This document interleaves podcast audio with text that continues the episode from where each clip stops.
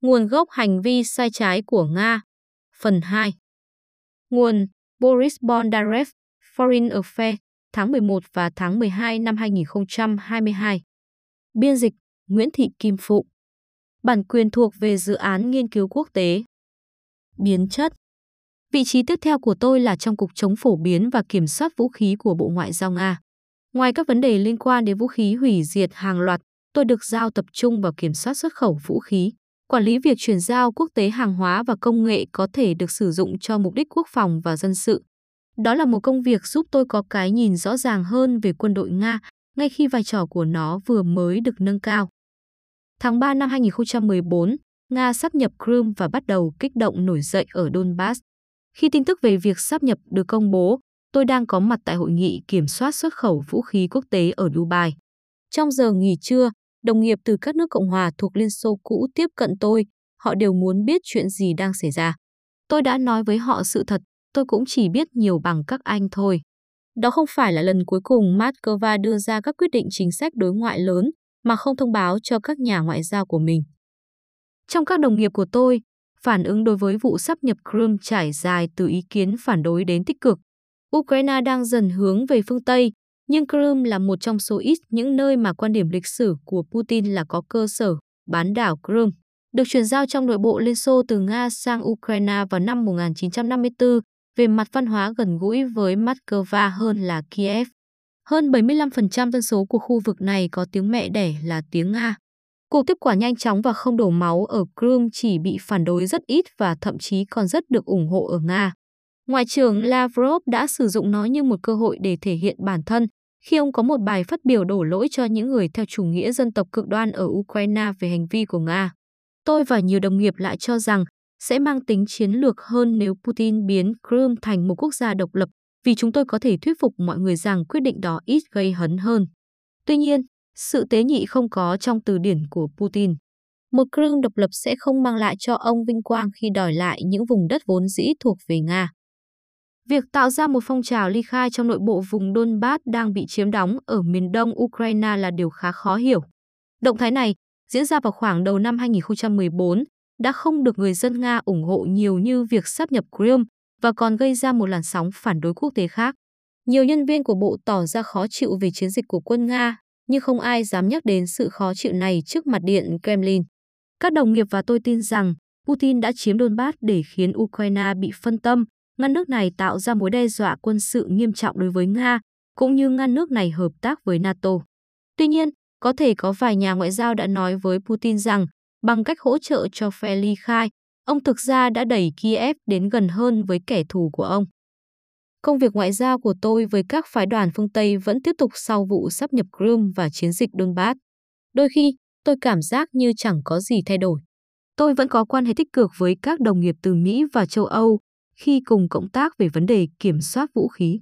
Nga khi đó đã bị ảnh hưởng bởi các lệnh trừng phạt, nhưng tác động của chúng đối với nền kinh tế Nga còn hạn chế. Lavrov trả lời trong một cuộc phỏng vấn năm 2014 rằng các lệnh trừng phạt là một dấu hiệu của sự khó chịu. Chúng không phải là công cụ của các chính sách nghiêm túc. Nhưng với tư cách là một nhân viên ngoại giao phụ trách mảng xuất khẩu, tôi có thể thấy rằng các hạn chế kinh tế của phương Tây đã gây ra những hậu quả nghiêm trọng cho Nga. Ngành công nghiệp quốc phòng Nga phụ thuộc rất nhiều vào các thành phần và sản phẩm do phương Tây sản xuất. Nó sử dụng các công cụ của Mỹ và châu Âu để bảo dưỡng động cơ và động cơ máy bay không người lái. Nó dựa vào các nhà sản xuất phương Tây để chế tạo các bộ phận của thiết bị điện tử chống bức xạ, vốn rất quan trọng đối với hệ thống vệ tinh mà các quan chức Nga sử dụng để thu thập thông tin tình báo, liên lạc và thực hiện các cuộc tấn công chính xác. Nhiều nhà sản xuất Nga đã làm việc với các công ty Pháp để mua các cảm biến cần thiết cho máy bay của chúng tôi. Ngay cả một số loại vải được sử dụng trong thiết bị bay hạng nhẹ, chẳng hạn như bóng bay thời tiết, cũng được sản xuất bởi các doanh nghiệp phương Tây. Các lệnh trừng phạt đột ngột cắt đứt khả năng tiếp cận của chúng tôi với các sản phẩm này và khiến quân đội của chúng tôi yếu hơn so với những gì phương Tây tin. Nhóm của tôi biết rõ những tổn thất này sẽ làm suy yếu sức mạnh của Nga như thế nào, nhưng chiến dịch tuyên truyền của Bộ Ngoại giao đã khiến Điện Kremlin không phát hiện ra điều đó.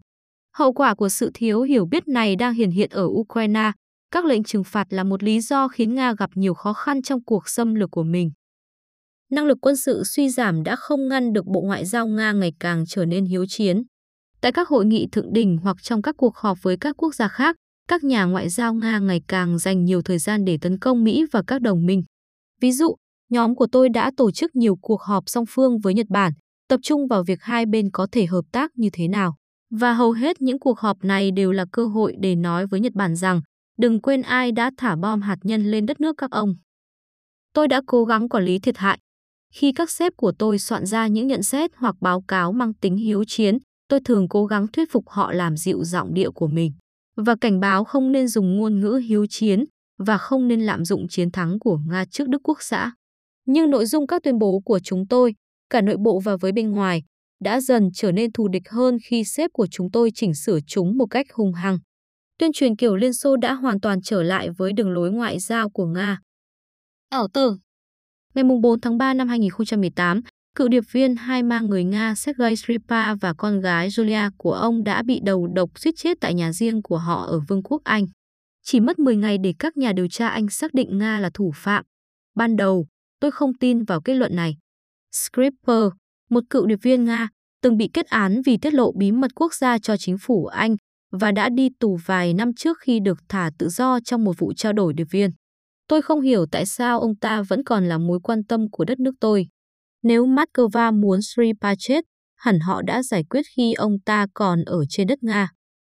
Sự hoài nghi của tôi đã trở nên hữu ích. Phòng của tôi chịu trách nhiệm về các vấn đề liên quan đến vũ khí hóa học, vì vậy chúng tôi đã dành nhiều thời gian để lập luận rằng người Nga không phải chịu trách nhiệm về vụ đầu độc, điều mà tôi đã làm với niềm tin vững chắc. Tuy nhiên, Bộ Ngoại giao càng từ chối trách nhiệm, niềm tin của tôi lại càng lung lay. Chúng tôi đã tuyên bố rằng vụ đầu độc không phải do Nga thực hiện, mà có sự nhúng tay của các nhà chức trách Anh bài Nga với mục đích hủy hoại danh tiếng quốc tế của chúng tôi. Tất nhiên, Anh hoàn toàn không có lý do gì để muốn Sripa chết, vì vậy những tuyên bố của Moscow không giống một lập luận thực tế, mà giống một nỗ lực kém cỏi nhằm chuyển sự chú ý từ Nga sang phương Tây, một mục tiêu phổ biến trong tuyên truyền của Điện Kremlin. Cuối cùng, tôi đã phải chấp nhận sự thật vụ đầu độc là tội ác do chính quyền Nga gây ra. Nhiều người Nga vẫn phủ nhận việc Moscow phải chịu trách nhiệm. Tôi biết, rất khó để tin rằng đất nước của mình đang được điều hành bởi những tên tội phạm sẵn sàng giết người để trả thù. Nhưng những lời nói dối của Nga không thuyết phục được các quốc gia khác. Những nước đã quyết liệt bỏ phiếu bác bỏ nghị quyết do Nga đề xuất tại Tổ chức Cấm Vũ khí Hóa học, nhằm yêu cầu hủy bỏ cuộc điều tra của tổ chức liên chính phủ này về vụ tấn công. Chỉ có Algeria, Azerbaijan, Trung Quốc, Iran và Sudan đứng về phía Moscow. Sau cùng, cuộc điều tra kết luận rằng gia đình Skripal đã bị đầu độc bởi Novichok, một chất độc thần kinh do Nga sản xuất. Các đại biểu Nga đáng lẽ nên thành thật truyền đạt thất bại này đến cấp trên của họ. Thay vào đó, họ đã làm điều ngược lại. Quay về Moscow, tôi đã đọc được những bức điện dài lê thê từ phái đoàn Nga về cách họ đã đánh bại nhiều động thái chống Nga, vô lý và vô căn cứ của các nước phương Tây. Việc nghị quyết của Nga đã bị bác bỏ chỉ được tóm gọn trong một dòng báo cáo. Lúc đầu, tôi chỉ đơn giản là khó chịu với những báo cáo này. Nhưng ngay sau đó, tôi nhận ra chúng đã được tiếp nhận rất nghiêm túc ở các cấp cao nhất của Bộ. Những nhà ngoại giao viết những câu chuyện hư cấu kiểu này đã nhận được sự tán thưởng từ cấp trên và liên tục thăng tiến trong sự nghiệp. Moscow muốn được nghe những gì họ hy vọng là sự thật, chứ không phải những gì thực sự xảy ra. Các đại sứ Nga ở khắp mọi nơi hiểu rõ điều này và họ đã cạnh tranh nhau để gửi đi những bức điện với giọng điệu tàn dương nhiều nhất. Chiến dịch tuyên truyền thậm chí còn trở nên kỳ quặc hơn sau khi Navalny bị đầu độc bằng Novichok vào tháng 8 năm 2020. Những bức điện gửi về khiến tôi phải sững sờ. Một người gọi các nhà ngoại giao phương Tây là thú đi săn trở thành kẻ bị săn. Một người khác viết về sự nghiêm túc và không thể chối cãi trong các lập luận của chúng ta. Người thứ ba nói về việc các nhà ngoại giao Nga đã dễ dàng dập tắt từ trong trứng nước những nỗ lực đáng thương của phương Tây để cất lên tiếng nói của họ. Cách hành xử như vậy vừa thiếu chuyên nghiệp vừa nguy hiểm. Một bộ ngoại giao lành mạnh được thiết kế để cung cấp cho các nhà lãnh đạo một cái nhìn toàn diện về thế giới, từ đó giúp họ có thể đưa ra các quyết định sáng suốt. Dù các nhà ngoại giao Nga vẫn đưa những thông tin không có lợi vào báo cáo của họ, nhưng để cấp trên không phát hiện ra thiếu sót, họ sẽ chôn vùi những sự thật này trong hàng núi luận điệu tuyên truyền. Chẳng hạn, một bức điện năm 2021 có thể chứa một dòng giải thích rằng quân đội Ukraine đã mạnh hơn so với hồi năm 2014. Nhưng ngay cả lời thừa nhận đó cũng bị ẩn sau những lời lẽ dài dòng ca ngợi lực lượng vũ trang hùng mạnh của Nga. Sự xa rời thực tế thậm chí còn trở nên cực đoan hơn vào tháng 1 năm 2022, khi các nhà ngoại giao Mỹ và Nga gặp nhau tại văn phòng đại sứ Mỹ ở Geneva để thảo luận về một hiệp ước do Moscow đề xuất nhằm tái tổ chức NATO. Bộ Ngoại giao Nga khi đó ngày càng tập trung vào nguy cơ từ NATO, còn quân đội Nga đang tập hợp tại biên giới với Ukraine. Tôi được giao nhiệm vụ điều phối liên lạc cho cuộc họp, ngồi trước điện thoại để sẵn sàng hỗ trợ nếu đoàn đại biểu của chúng tôi cần bất cứ điều gì từ phái đoàn Nga tại địa phương. Tôi đã nhận được một bản sao các đề xuất của Nga. Đề xuất đó thực sự gây hoang mang, chứa đầy những điều khoản rõ ràng là không thể chấp nhận được đối với phương Tây. Ví dụ như yêu cầu NATO rút toàn bộ binh sĩ và vũ khí khỏi các quốc gia gia nhập sau năm 1997, bao gồm Bulgaria, Cộng hòa Séc, Ba Lan và các nước Baltic. Tôi cho rằng tác giả của nó hoặc đang đặt nền tảng cho chiến tranh, hoặc không biết Mỹ hoặc châu Âu hoạt động như thế nào, hoặc cả hai. Tôi đã trò chuyện với các đại biểu của chúng tôi trong giờ nghỉ giải lao, và họ cũng có vẻ bối rối. Tôi đã hỏi sếp của mình về điều đó, và ông cũng rất hoang mang. Không ai có thể hiểu làm thế nào chúng tôi lại đưa cho người Mỹ một tài liệu yêu cầu NATO đóng cửa vĩnh viễn với các thành viên mới. Cuối cùng, chúng tôi cũng biết được nguồn gốc của tài liệu, nó đến thẳng từ Điện Kremlin, và vì thế, không ai được đặt câu hỏi.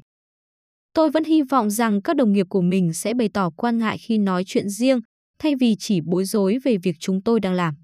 Nhưng nhiều người nói với tôi rằng họ hoàn toàn không có vấn đề gì với những lời nói dối của Điện Kremlin. Đối với một số người, đây là cách để trốn tránh trách nhiệm trước hành động của Nga. Họ có thể giải thích hành vi của mình bằng cách tự nói với bản thân và những người khác rằng họ chỉ đang tuân theo mệnh lệnh. Tôi hiểu điều đó. Nhưng điều đáng lo ngại hơn là nhiều người thậm chí còn tự hào về hành vi ngày càng hung hăng của đất nước chúng tôi. Một vài lần, khi tôi cảnh báo các đồng nghiệp rằng hành động của họ quá thô bạo, không có lợi cho Nga, họ đã nhắc đến lực lượng hạt nhân của chúng tôi. Chúng ta là một cường quốc, một người nói với tôi. Các quốc gia khác, ông tiếp tục phải làm những gì chúng ta nói. Chuyến tàu điên rồ Ngay cả sau hội nghị thượng đỉnh tháng 1, tôi vẫn không tin rằng Putin sẽ phát động một cuộc chiến toàn diện. Ukraine vào năm 2022 rõ ràng là đoàn kết và thân phương Tây hơn so với năm 2014.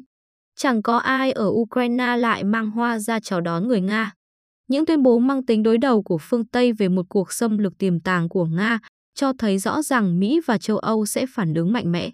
Thời gian làm việc trong lĩnh vực vũ khí và xuất khẩu đã dạy tôi rằng quân đội Nga không có khả năng đè bẹp được nước láng giềng châu Âu lớn nhất và rằng ngoài Belarus, không một quốc gia bên ngoài nào có thể cung cấp cho chúng tôi sự hỗ trợ có ý nghĩa. Tôi nghĩ rằng Putin biết điều này, dù những kẻ nịnh hót đã che giấu sự thật khỏi mắt ông. Cuộc xâm lược khiến quyết định nghỉ việc của tôi trở nên dễ dàng về mặt đạo đức, nhưng những vấn đề khác vẫn còn rất khó khăn. Vợ tôi đang đến thăm tôi ở Geneva khi chiến tranh nổ ra, khi đó cô ấy vừa nghỉ việc tại một hiệp hội công nghiệp có trụ sở tại Moscow. Nhưng từ chức công khai có nghĩa là cả tôi và vợ sẽ không được an toàn ở Nga. Do đó, hai vợ chồng tôi nhất trí rằng cô ấy sẽ trở lại Moscow để mang theo chú mèo con của chúng tôi trước khi tôi nộp đơn từ trước. Quá trình đó đã trở nên rất phức tạp, kéo dài 3 tháng. Chú mèo của chúng tôi, một chú mèo nhỏ đi lạc, cần phải bị thiến và được tiêm phòng trước khi vợ tôi có thể đưa nó đến Thụy Sĩ, nhưng Liên minh châu Âu đã nhanh chóng cấm máy bay Nga. Để đi từ Moscow đến Geneva, vợ tôi đã phải bắt 3 chuyến bay, hai lần đi taxi và thêm hai lần băng qua biên giới Litva, cả hai lần đều đi bộ. Trong khi đó, tôi chứng kiến các đồng nghiệp của mình ủng hộ mọi mục tiêu của Putin. Trong những ngày đầu của cuộc chiến, hầu hết trong số họ đều tự hào rạng rỡ. Cuối cùng cũng xảy ra chiến tranh, một người thốt lên. Giờ chúng ta sẽ cho người Mỹ thấy, giờ thì họ sẽ biết ai mới là ông chủ. Sau một vài tuần, khi rõ ràng rằng cuộc tấn công chớp nhoáng vào Kiev đã thất bại, lời lẽ của họ bắt đầu hạ nhiệt, nhưng sự hiếu chiến vẫn còn đó. Một quan chức là chuyên gia có uy tín về tên lửa đạn đạo nói với tôi rằng Nga cần gửi một đầu đạn hạt nhân đến ngoại ô Washington. Người Mỹ sẽ bĩnh ra quần rồi chạy đến bên chúng ta cầu xin hòa bình. Ông có lẽ phần nào đang đùa. Nhưng người Nga có xu hướng nghĩ rằng người Mỹ quá yếu đuối để có thể liều mạng vì bất cứ điều gì. Vậy nên khi tôi chỉ ra rằng một cuộc tấn công hạt nhân sẽ dẫn đến trả đũa thảm khốc, ông ấy đã chế giễu, làm gì có chuyện đó. Có khoảng vài chục nhà ngoại giao đã lặng lẽ rời khỏi Bộ Ngoại giao Nga. Cho đến nay, tôi là người duy nhất công khai cắt đứt liên hệ với Moscow, nhưng hầu hết các đồng nghiệp mà tôi coi là hiểu chuyện và thông minh đều ở lại. Chúng ta có thể làm gì? Một người hỏi. Chúng ta là những người nhỏ bé. Ông đã từ bỏ mọi lý lẽ của mình. Những người ở Moscow biết rõ hơn, ông nói. Những người khác thừa nhận tình hình điên rồ trong các cuộc trò chuyện riêng tư, nhưng điều đó không được phản ánh trong công việc của họ. Họ tiếp tục nói dối về sự hung bạo của người Ukraine. Tôi đã thấy các báo cáo hàng ngày đề cập đến vũ khí sinh học của Ukraine, thứ vốn dĩ không tồn tại. Tôi đi bộ quanh văn phòng của chúng tôi, cơ bản là một hành lang dài với các văn phòng riêng cho từng nhà ngoại giao, và nhận thấy rằng ngay cả nhiều đồng nghiệp mà tôi cho là thông minh cũng mở chương trình tuyên truyền tiếng Nga trên TV của họ cả ngày. Như thể họ đang cố gắng tự thấm nhuần tư tưởng đó. Bản chất của công việc của chúng tôi chắc chắn đã thay đổi. Trước tiên, quan hệ với các nhà ngoại giao phương Tây đã sụp đổ. Chúng tôi đã ngừng thảo luận với họ về gần như mọi vấn đề.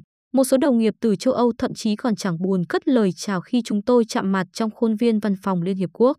Thay vào đó, chúng tôi tập trung vào các liên hệ với Trung Quốc, những người bày tỏ rằng họ hiểu những lo ngại về an ninh của Nga, nhưng đã cẩn thận không bình luận về cuộc chiến.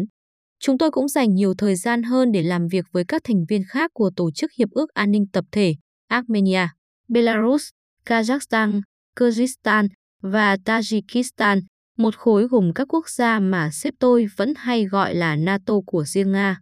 Sau khi xâm lược nổ ra, nhóm của tôi đã tổ chức rất nhiều vòng tham vấn với các quốc gia này, lấy chủ đề vũ khí sinh học và hạt nhân, nhưng chúng tôi không nói về chiến tranh. Khi tôi trò chuyện với một nhà ngoại giao Trung Á về các phòng thí nghiệm vũ khí sinh học được cho là đang ở Ukraine, ông cho đó là chuyện nực cười, và tôi đồng ý. Vài tuần sau, tôi nộp đơn từ chức. Cuối cùng, tôi đã không còn đồng lõa với một hệ thống tin rằng nó sở hữu một quyền lực thần thánh để buộc nước láng giềng phải khuất phục. Sốc và tỉnh thức Trong suốt cuộc chiến, các nhà lãnh đạo phương Tây đã dần nhận thức sâu sắc về những thất bại của quân đội Nga nhưng họ dường như không biết rằng chính sách đối ngoại của Nga cũng thất bại không kém. Nhiều quan chức châu Âu đã nói về sự cần thiết của một giải pháp thương lượng cho cuộc chiến ở Ukraine. Và nếu quốc gia của họ cảm thấy mệt mỏi với việc gánh chịu chi phí năng lượng và kinh tế liên quan đến việc hỗ trợ Kiev, họ có thể thúc ép Ukraine chấp nhận thỏa thuận. Đặc biệt, phương Tây có thể sẽ ép Kiev chấp nhận thỏa thuận nếu Putin mạnh tay đe dọa sử dụng vũ khí hạt nhân. Nhưng chừng nào Putin còn nắm quyền, sẽ chẳng có ai ở Moscow để thực sự đàm phán với Ukraine. Bộ Ngoại giao Nga không phải là một bên đàm phán đáng tin cậy, cũng như bất kỳ bộ nào khác trong chính phủ Nga. Tất cả đều là phần mở rộng của Putin và chương trình nghị sự của ông ta. Bất kỳ lệnh ngừng bắn nào cũng chỉ tạo cơ hội cho Nga tái vũ trang trước khi tấn công trở lại. Chỉ có một thứ thực sự có thể ngăn cản Putin, và đó là một thất bại toàn diện. Điện Kremlin có thể nói dối người Nga như họ muốn, và có thể ra lệnh cho các nhà ngoại giao của mình nói dối người khác. Nhưng các binh sĩ Ukraine sẽ chẳng quan tâm đến kênh truyền hình nhà nước Nga. Và rõ ràng, những thất bại của quân Nga không phải lúc nào cũng có thể giấu khỏi mắt công chúng Nga, chẳng hạn như trong vài ngày của tháng 9, người Ukraine đã chiếm lại được gần như toàn bộ tỉnh Kharkiv. Đáp lại, những nhân vật trên truyền hình Nga bắt đầu than vãn về tổn thất. Những bình luận viên chủ chiến trên mạng của Nga đã trực tiếp chỉ trích Tổng thống. Ông đang tổ chức một bữa tiệc hàng tỷ giúp đấy, một người viết trong một bài đăng trực tuyến được lan truyền rộng rãi. Chế nhạo Putin vì đã tham dự một sự kiện khai trương vòng đu quay trong khi lực lượng Nga rút lui. Chuyện gì đang xảy ra với ông vậy? Putin đã phản ứng với những tổn thất này và với những người chỉ trích ông bằng cách đưa một lượng lớn người gia nhập quân đội. Moscow cho biết họ đang động viên khoảng 300.000 lính, nhưng con số thực tế có thể cao hơn. Nhưng về lâu dài, việc kêu gọi lính nhập ngũ sẽ không giải quyết được vấn đề. Lực lượng vũ trang Nga có tinh thần chiến đấu thấp và trang thiết bị kém, những vấn đề mà lệnh động viên sẽ không thể khắc phục được. Với sự hỗ trợ quy mô lớn của phương Tây, quân đội Ukraine có thể gây ra những thất bại nghiêm trọng hơn cho quân đội Nga, buộc họ phải rút lui khỏi các vùng lãnh thổ khác. Có khả năng Ukraine cuối cùng sẽ giành lợi thế trước Nga tại các khu vực của Donbass, nơi cả hai bên đã giao tranh kể từ năm 2014. Nếu điều đó xảy ra, Putin sẽ nhận ra mình đang bị dồn vào đường cùng. Ông có thể đáp trả thất bại bằng một cuộc tấn công hạt nhân. Tuy nhiên, Tổng thống Nga vẫn còn đam mê cuộc sống xa hoa của mình và nên nhận ra rằng việc sử dụng vũ khí hạt nhân sẽ mở đường cho một cuộc chiến có thể giết chết ông. Còn nếu ông ấy không nhận ra, hy vọng cấp dưới của ông sẽ không tuân theo mệnh lệnh tự sát đó. Putin có thể ra lệnh tổng động viên, yêu cầu gần như tất cả thanh niên Nga nhập ngũ, nhưng điều đó cũng chẳng có tác dụng gì ngoài việc tạo ra một quãng nghỉ tạm thời. Và càng nhiều người Nga thiệt mạng vì giao tranh, thì sự bất mãn trong nước đối với Tổng thống Nga sẽ càng lớn. Putin cuối cùng có thể sẽ rút lui và để các nhà tuyên truyền Nga đổ lỗi cho những người xung quanh ông ta về thất bại đáng xấu hổ như những gì đã xảy ra sau thất bại ở Kharkiv. Nhưng điều đó có thể thúc đẩy Putin thanh trừng các cộng sự của mình, khiến các đồng minh thân cận nhất của ông gặp nguy hiểm. Kết quả có thể là một cuộc đảo chính cung đình đầu tiên của Moscow kể từ khi Nikita Khrushchev bị lật đổ vào năm 1964. Nếu Putin bị lật đổ, tương lai của Nga sẽ vô cùng bất định. Hoàn toàn có khả năng người kế nhiệm ông sẽ cố gắng tiếp tục cuộc chiến, đặc biệt là khi các cố vấn chính của Putin đều xuất thân từ các cơ quan an ninh. Nhưng không một ai ở Nga có được tầm vóc chính trị như ông, vì vậy đất nước có thể sẽ bước vào thời kỳ bất ổn chính trị, thậm chí có thể rơi vào hỗn loạn. Các nhà phân tích nước ngoài có thể sẽ muốn nhìn thấy Nga trải qua một cuộc khủng hoảng lớn trong nước, nhưng họ nên suy nghĩ kỹ trước khi mong muốn Nga sụp đổ, không chỉ vì điều đó sẽ khiến kho vũ khí hạt nhân khổng lồ của Nga rơi vào bất ổn. Hầu hết người Nga đang sống trong một không gian tinh thần khó khăn, gây ra bởi nghèo đói và những chương trình tuyên truyền khổng lồ, gieo rắc lòng cam thù, sợ hãi, đồng thời tạo ra cảm giác tự tôn nhưng bất lực. Nếu Nga tan rã hoặc trải qua một trận đại hồng thủy kinh tế và chính trị, đó sẽ là ngưỡng chịu đựng của họ. Người Nga có thể thống nhất ủng hộ một nhà lãnh đạo khác thậm chí còn hiếu chiến hơn Putin, kích động nội chiến, gây hấn với bên ngoài, hoặc cả hai. Nếu Ukraine chiến thắng và Putin thất bại, điều tốt nhất mà phương Tây có thể làm là đừng sỉ nhục. Thay vào đó, hãy làm điều ngược lại, cung cấp hỗ trợ. Hành động này có vẻ phản trực giác hoặc gây khó chịu, và bất kỳ viện trợ nào cũng phải đi kèm điều kiện về cải cách chính trị. Nhưng Nga sẽ cần trợ giúp tài chính sau khi thua cuộc, và bằng cách cung cấp viện trợ đáng kể, Mỹ và châu Âu có thể có được lợi thế trong cuộc tranh giành quyền lực thời hậu Putin. Chẳng hạn, họ có thể giúp một trong những nhà kỹ trị kinh tế được kính trọng ở Nga trở thành nhà lãnh đạo lâm thời và giúp các lực lượng dân chủ của đất nước gầy dựng quyền lực. Cung cấp viện trợ cũng sẽ cho phép phương Tây tránh lặp lại hành vi của họ trong thập niên 1990 khi người Nga cảm thấy bị Mỹ lừa dối và sẽ khiến người Nga dễ dàng chấp nhận thất bại của đế chế. Sau đó, Nga có thể tạo ra một chính sách đối ngoại mới, được thực hiện bởi một lớp các nhà ngoại giao chuyên nghiệp thực sự. Sau cùng, họ có thể làm được điều mà thế hệ các nhà ngoại giao Nga hiện tại đã không thể làm được, biến Nga trở thành một đối tác toàn cầu có trách nhiệm và trung thực.